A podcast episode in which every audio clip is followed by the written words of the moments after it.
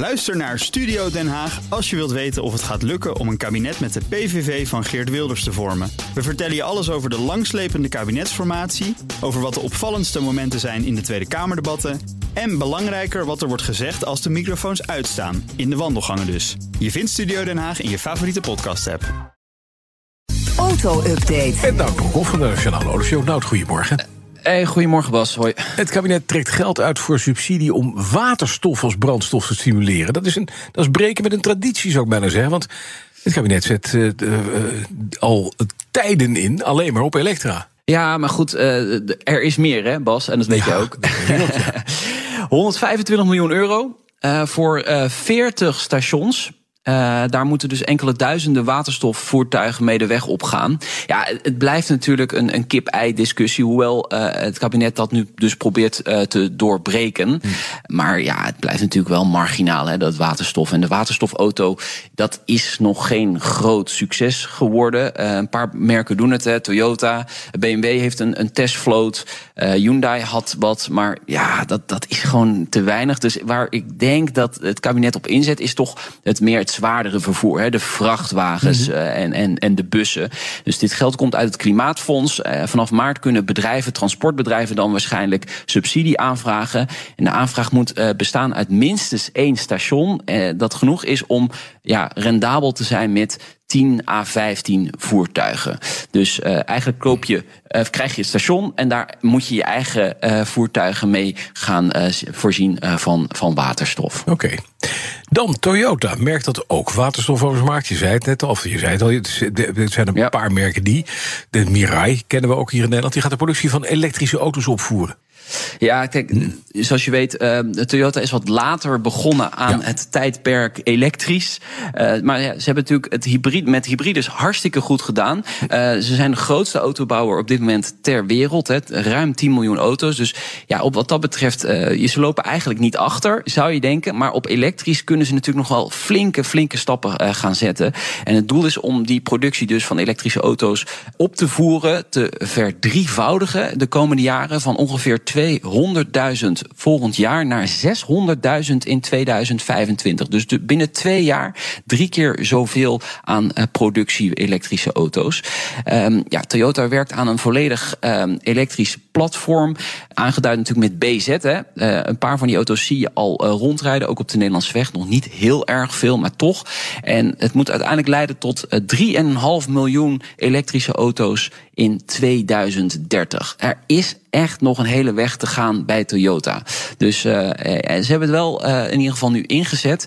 En ja, de waterstofauto komt in dit plan niet helemaal naar voren. Naar voren maar volgens nee. mij blijven ze dat ook nog wel doen. Eigenlijk houden ze alle ballen een beetje in de lucht, behalve diesel, want dat doen ze niet. Maar ja, je hebt natuurlijk de Prius, die komt alleen als plug-in hybride naar, uh, naar Nederland. Die gaan we trouwens binnenkort testen, Bas. De Z-pil op wielen. De Z-pil op wielen, kijk aan. Nou, ik ben de benieuwd. nieuwe, ja. ja. Ja, hij ziet er wel iets beter uit dan de vorige. Het wordt steeds iets beter, maar steeds niet dat je zegt. Oh.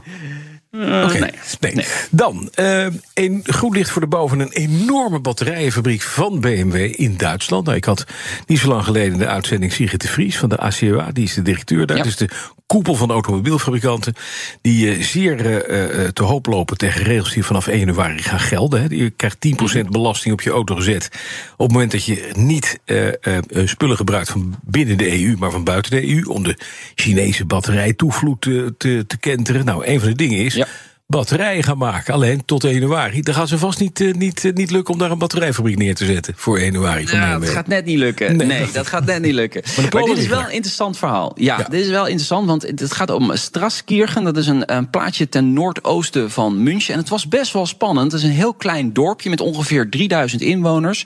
Daar is een referendum geweest over die bouw van die uh, batterijfabriek van BMW. Ja. Er was namelijk best wel wat tegenstand. 100 hectare aan veld gaat daar verloren doordat die fabriek daar komt. Maar driekwart van uh, de mensen daar in het dorp is voor de bouw van deze gigabatterijfabriek. En dus gaat die er ook echt komen. En daar moeten jaarlijks 600.000 hoogspanningsbatterijen van BMW van de band gaan rollen. Het levert direct werk op. Minstens 1600 mensen tot 3000 mensen die daar kunnen gaan werken. En die batterijen komen uiteindelijk te liggen in de nieuwe generatie BMW's. En dat kunnen wij altijd zo lekker uitspreken hè? De neue Klasse. De neue neue Klasse. Klasse. De neue Klasse, ja. Ja. Ja, dat, dat worden BMW's met een grotere actieradius. En die hebben dus ook die eh, batterijen nodig om sneller op te laden. Dan heeft Ford een primeur te pakken met digitale kentekenplaattechnologie. Ja, Wat is dat dan? Al, ja, als eerste merk ter wereld biedt Ford een digitaal kenteken aan. In Amerika, dan moet ik er wel even bij zeggen. Niet allemaal nu gelijk naar die website om te kijken van kan ik het ook hier in Nederland krijgen? Nee, dat is nog niet zo. Maar het is een deal met een Amerikaanse eh, partij. Reviver heet het. Ik heb jullie ook even een link gestuurd. Ja, dat bedrijf ontwikkelt digitale kentekens. Hè. In Amerika ja, zijn ze net even wat anders met dit soort technologie. En daar mogen auto's in sommige staten al rondrijden met dit soort ja, kentekens. En het ja, biedt ook echt wel wat voordelen, want het is connected. Dus het wil ja, zeggen dat je altijd weet waar je kenteken en dus je auto is. En je kunt teksten op dat kenteken zetten. Bijvoorbeeld als je auto gestolen is. Dus dan zet je gewoon stolen. En dan ja, rijdt iemand dus met een auto rond die stolen is, dus gestolen is. Dus dan kan iedereen dat zien. Je kunt zeggen, ja, dan moet je die platen er maar van af eh, eh, trekken. Maar in de eerste eh, ja, half uur tot drie kwartier kun je daar natuurlijk wel goed gebruik van maken. Dus dat soort oplossingen komen er ook. Je kunt er zelfs reclame op zetten. En dan kun je nog geld aan je kenteken gaan verdienen. Nou jongens, Zo. wat willen we nog meer? Ik weet niet of ze een beetje aan flitspalen doen in Amerika, maar ik zou er ook een ander kenteken op zetten als ik te hard langs een flitspaal rijd. Oh, dat is wel Ja. een ja. handige. Dat is ook heel handig. Of bumperklevers, dat je zegt. fuck. Ja, dat kan ook. Ja. Nou, dan nog even het laatste. Het is een prachtige uitsmijter. In Duitsland hebben ze eigenlijk een toepassing gevonden voor Tesla's die leuk is. Ja, ruim eh, 250 Tesla's zijn daar bij elkaar gekomen en hebben de, gezorgd voor de grootste Tesla lichtshow ooit. Ja, echt waar. Eh, het gebeurde in Duitsland, in Ham. Alle auto's samen gaven eh, met hun lichtunits een show. En de beelden daarvan eh, zijn opgenomen met een drone en op YouTube te zien. En ik zal straks een link delen via bnr.nl slash auto. En het mooiste is, niemand zat erin. Hè. Die dingen zijn gewoon op afstand bestuurd dan. Omdat Klopt. ze over die Ja. air kunnen worden, worden gemanipuleerd. Een soort kerstboom is het, hè? Ja, ja, het is een Ja, soort... ja, eh, dat hebben ze geprobeerd, ja. Maar er staan linksboven allemaal auto's die niks doen. Die zijn kapot of zo. Eh, ja, Nee, die, ze hadden er in eh, ieder geval 250 nodig. dus eh, ja, die, Maar het is niet is alles le- werkte. Een soort grote flitsende lichtflitsen irritatie.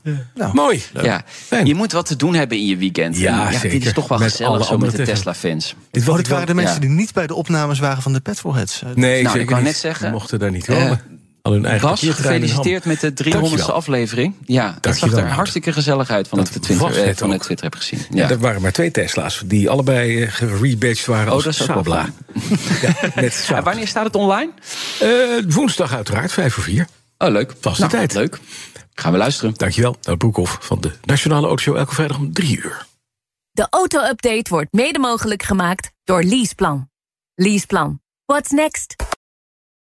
Ook Liesbeth Staats vind je in de BNR-app. Ja, heel handig. Luister live naar Kees en mij tijdens de Daily Move. Dan blijf je ook gelijk op de hoogte van breaking news en het laatste zakelijke nieuws. En daar vind je ook alle BNR-podcasts, waaronder de Perestrooikast. Download nu de gratis BNR-app en blijf scherp.